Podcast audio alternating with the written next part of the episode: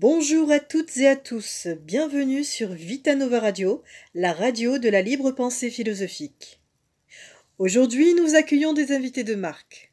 À ma droite, Monsieur Descartes. Monsieur Descartes, bonjour, et merci pour votre présence. Bonjour et merci à vous. À ma gauche, Monsieur Sartre. Bonjour à tous. Abordons sans tarder le sujet du jour, la conscience et la solitude. Eh bien, en me retrouvant seule et par la méditation solitaire, j'ai pu affirmer que la prise de conscience de soi est décuplée dès lors que toute distraction ou perturbation extérieure est écartée. Cette prise de conscience de soi peut être en réalité fausse, puisqu'elle a un pouvoir de négation. Il existe donc une nécessité des autres pour réellement se connaître. En effet, autrui est le médiateur entre moi et moi-même. Les autres me renvoient l'image de moi, que je ne veux pas voir. Ainsi, le sujet pensant fait preuve de mauvaise foi, là où les autres peuvent porter un regard critique sur nous-mêmes. Certes, nous avons cependant besoin d'être seuls pour remettre en question les arguments et enseignements apportés par autrui. La solitude est ainsi primordiale pour cette remise en question. Ce n'est qu'ainsi que j'ai pu trouver ma vérité fondamentale, une vérité indubitable qui puisse sonder le savoir et l'existence du sujet pensant. Je pense, donc je suis. Toutes les autres vérités dépendent de cette vérité fondamentale. Votre philosophie est alors limitée dans le temps, car la présence d'autrui est nécessaire à sa pérennisation. Dans le récit de Monsieur Tournier, Vendredi ou les Limbes du Pacifique, Robinson Crusoé devient fou sans la présence d'autrui. Il n'est donc plus un sujet pensant, il n'est donc plus lui-même, et donc il n'a plus de conscience qu'il existe. Il devient fou, certes, mais non pas parce qu'il n'a pas la présence d'autrui, mais parce qu'il ne l'a plus, nuance. Excusez-moi, je crois qu'un spectateur souhaite prendre la parole. Allez-y. Vous êtes monsieur ? Monsieur Nietzsche. Je pense qu'en absence d'autrui, l'homme est incapable, à l'origine, de développer l'art du langage, et n'en ressent d'ailleurs pas le besoin. Il se comporte tel un animal. Ainsi, il ne pense pas et n'est donc pas. Seul, on ne peut pas être, et encore moins avoir conscience de soi. Ce sera donc la conclusion de ce débat passionnant. Nous invitons nos auditeurs à lire les ouvrages de nos invités, en espérant pouvoir en débattre à nouveau très vite. Merci à tous et à bientôt sur Vita Nova Radio.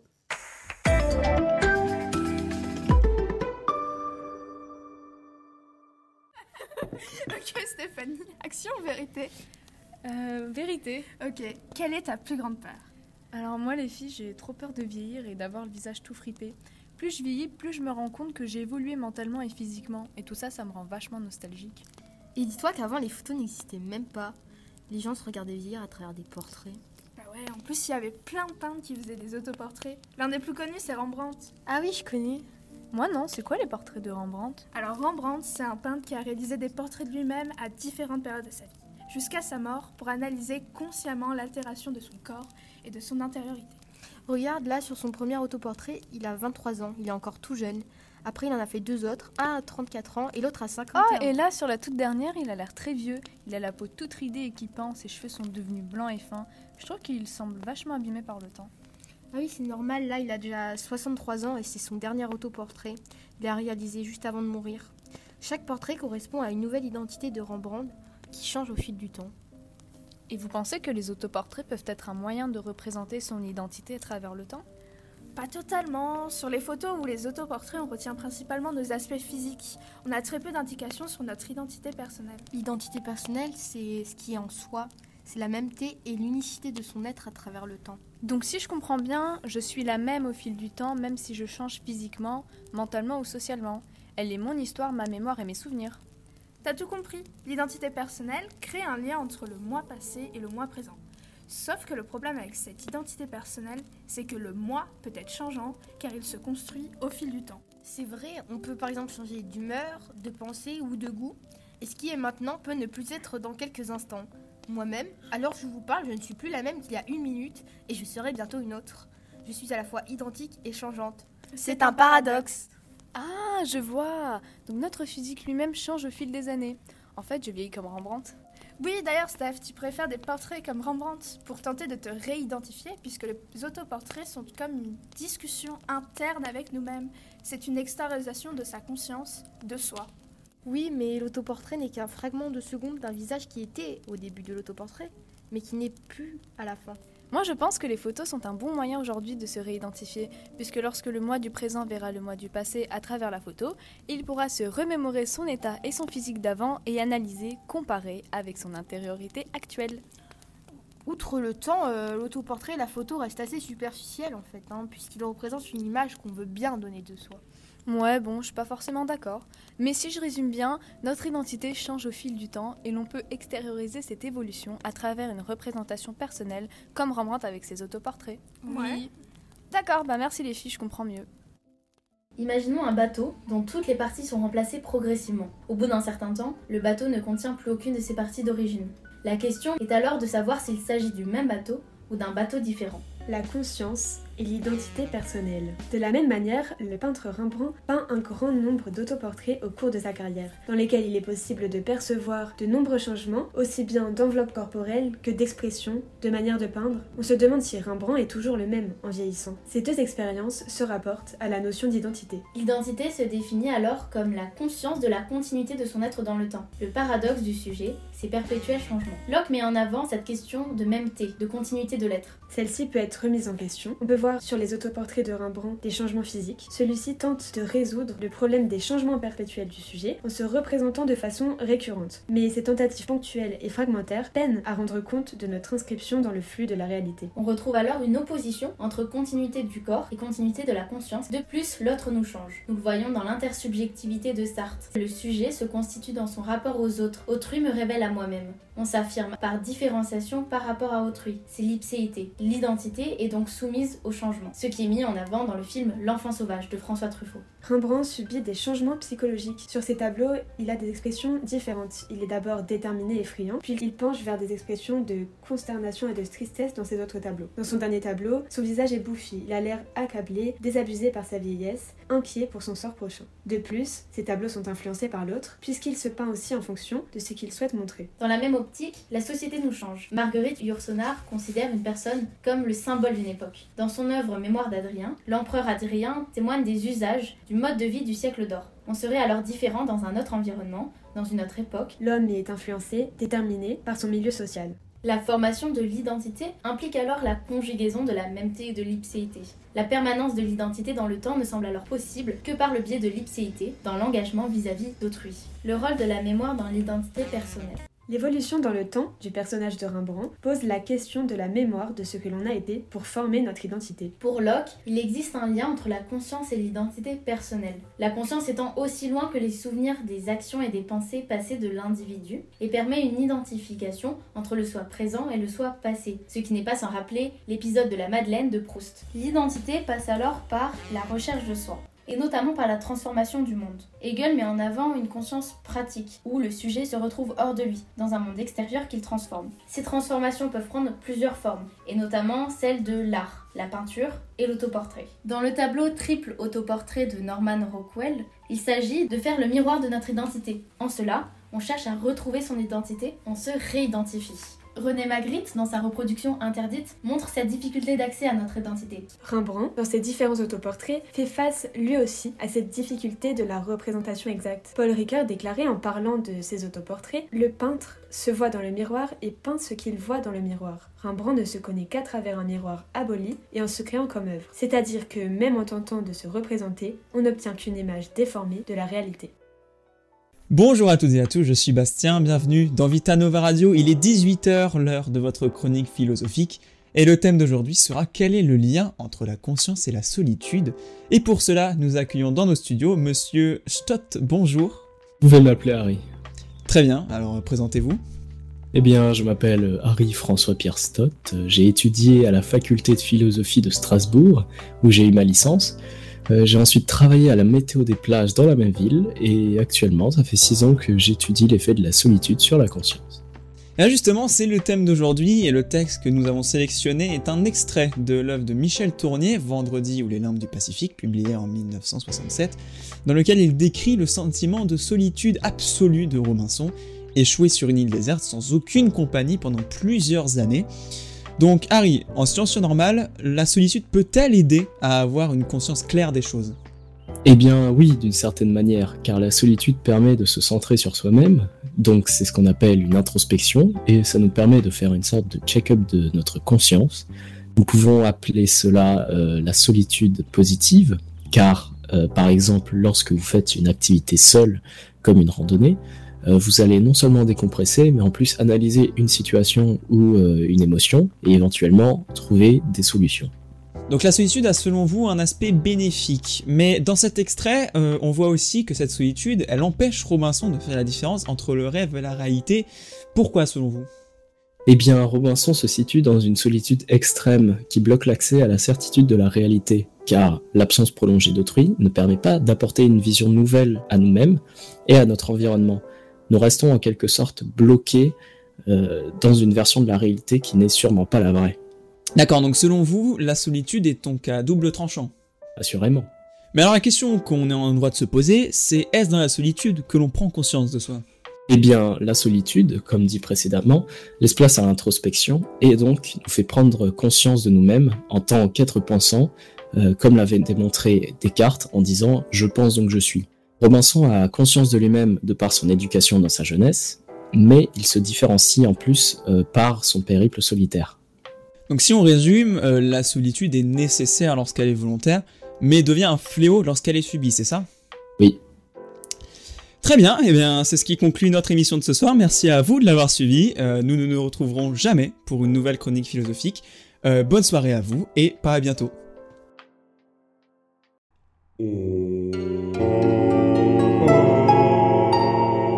Bienvenue sur Pilar Nova Radio, la radio des hommes virils.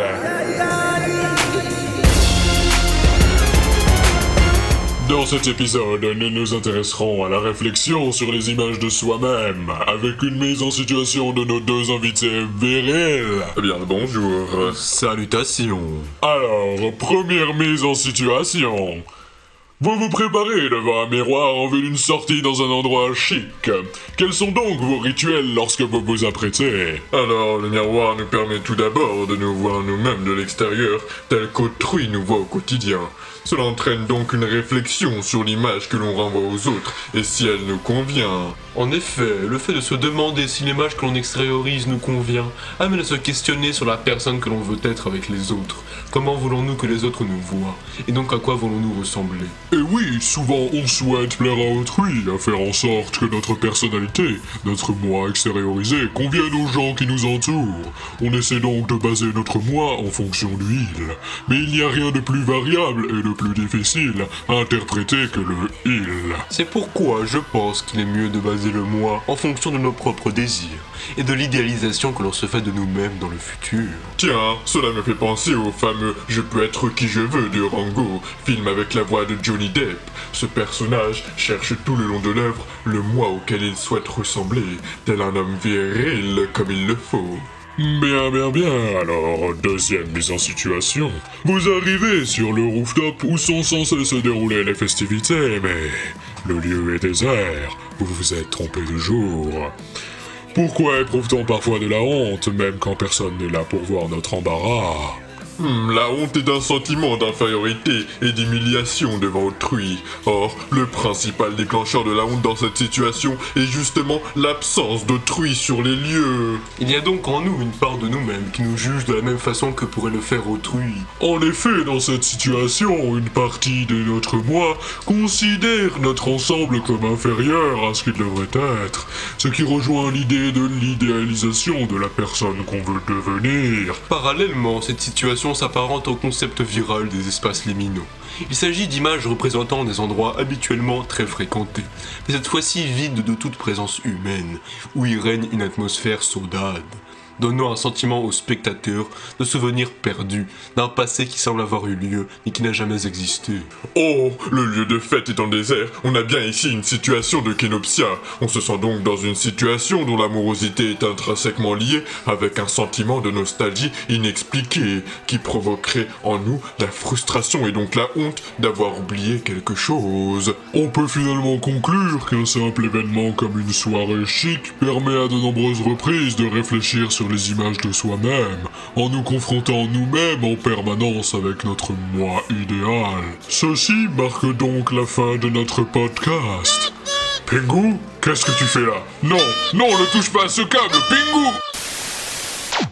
Dans ce podcast, nous allons assister à une conversation entre deux amis dans un centre commercial et à leur réflexion sur le thème de l'image de soi. Mince, tu sais, j'en ai vraiment marre de tous ces miroirs. En même temps, on est dans un centre commercial, c'est normal qu'il y en ait partout. Pourquoi ça te dérange autant? Je ne sais pas, je suis très mal à l'aise quand je vois mon reflet dans la glace, je me trouve plein de complexes. Je préfère pas me voir si je suis pas maquillée, apprêtée. Tu vois, même sur les réseaux, je ne peux plus poster de photos sans mettre de filtre. J'ai toujours peur du regard des autres et de leur jugement. Ah bah dis donc, t'es pas tendre avec toi. Je t'assure, t'es magnifique comme tu es. D'ailleurs, ça me rappelle un tableau, la reproduction interdite. Tu sais, celui de René Magritte où la personne qui se regarde dans le miroir se voit le dos tourné, comme si quelque part, elle refusait de se voir en face. Un peu comme un déni de ce qu'elle est. Je pense que pour toi, c'est pareil, et pour beaucoup de notre génération, parce que notre société d'aujourd'hui est plus que jamais ultra exigeante sur le paraître, et paradoxalement, on n'a jamais été aussi faux et loin de ce qu'on est vraiment. Tu comprends ? Ce tableau représente peut-être aussi le regard des autres qui ne nous voient pas vraiment comme nous sommes. Ils ne voient pas l'essentiel. Moi, par exemple, quand je me regarde, ce n'est pas moi que je vois, mais la personne qui essaie de répondre aux critères de la société. En fait, le miroir, c'est comme une autre personne devant moi en train de me juger. Me regarder dans le miroir, c'est me reconnaître que comme les autres me voient. C'est me regarder aux yeux des autres, et j'ai conscience que cette réflexion n'est qu'extérieure et n'est qu'à moitié mienne. Du coup, quand je suis entourée de miroirs, cela me rappelle que nous vivons dans une société où l'apparence joue un très grand rôle et nous oblige à nous comporter superficiellement, ce qui me met vraiment mal à l'aise. Oui, mais tu sais, l'autre soir quand tu dansais, tu avais l'air à l'aise et en confiance, alors que tout le monde te regardait. Oui, c'est vrai, je m'étais lâchée à amuser comme jamais. Tout d'un coup, le regard des autres ne m'importait que peu. C'est comme si j'étais dans une autre dimension. Je sais pas comment te l'expliquer. Je crois que c'est parce qu'en dansant, t'es censée exacerber. En l'occurrence, celui de Louis, alors que ta vue est troublée, ce qui fait que t'as été comme hypnotisée dans un état second, qui a altéré en partie ta conscience, et ainsi t'as libéré de toutes tes appréhensions. D'ailleurs, c'est dans cette même soirée-là que j'ai eu mon coup de foudre pour Diego. Je pense que c'est mon inconscient qui domine à ce moment-là, car pour avoir un coup de foudre, on n'est pas vraiment conscient, et que pour l'expliquer, il faut fouiller dans notre inconscient. Oui, je suis d'accord, mais la conscience n'est pas totalement abolie. Elle est submergée par l'inconscient, les attentes refoulées et les désirs qui lui sont inconnus, et remonte à un passé enfui qui font que nous tombons amoureux d'une personne du premier regard. C'est un état inexpliqué qui frôle l'absurdité parfois, et tout ce qui ne fait pas sens ne peut être totalement conscient. Oui, c'est compliqué, mais pour moi ce qui est sûr, c'est que ce soir-là, je traversais un vide affectif, et j'étais dans une fragilité émotionnelle, ce qui, je pense, a constitué un contexte qui a favorisé la survenue de mon coup de foudre.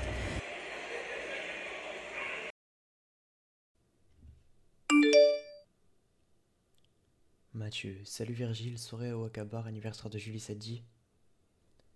Tu peux compter sur moi.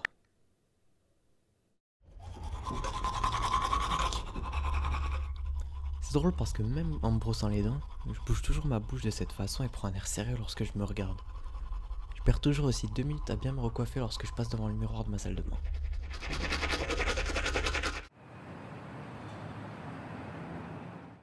Même quand je passe devant les vitrines, je me regarde. D'un point de vue extérieur, je me considérais comme narcissique. Freud et Jung disaient que le narcissisme était une introversion de la libido. Et dans la mesure où j'essaie de me rendre beau et séduisant selon mes critères, lorsque je me regarde dans le miroir, pas tout à fait tort. De plus, plus je me trouve beau, plus je trouve agréable de me regarder dans le miroir. Moi j'imagine que c'est normal.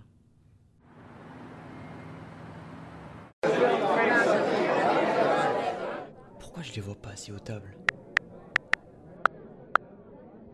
Oh, c'était demain ! J'avais pas entendu que deuxième message, j'ai l'heure de quoi, moi, faire 3 fois le tour du bar puis repartir comme ça. Oh la honte.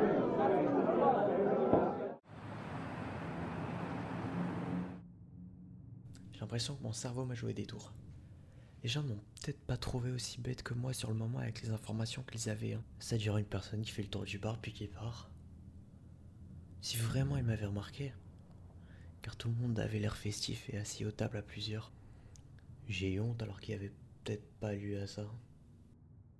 D'ailleurs, depuis que j'essaye de plus me regarder dans les reflets des vitrines, je me demande sans arrêt si ma coupe est bien, ou si j'ai pas quelque chose qui cloche sur mon visage. Finalement, le narcissisme aurait l'effet sur moi du souci d'être bien présenté.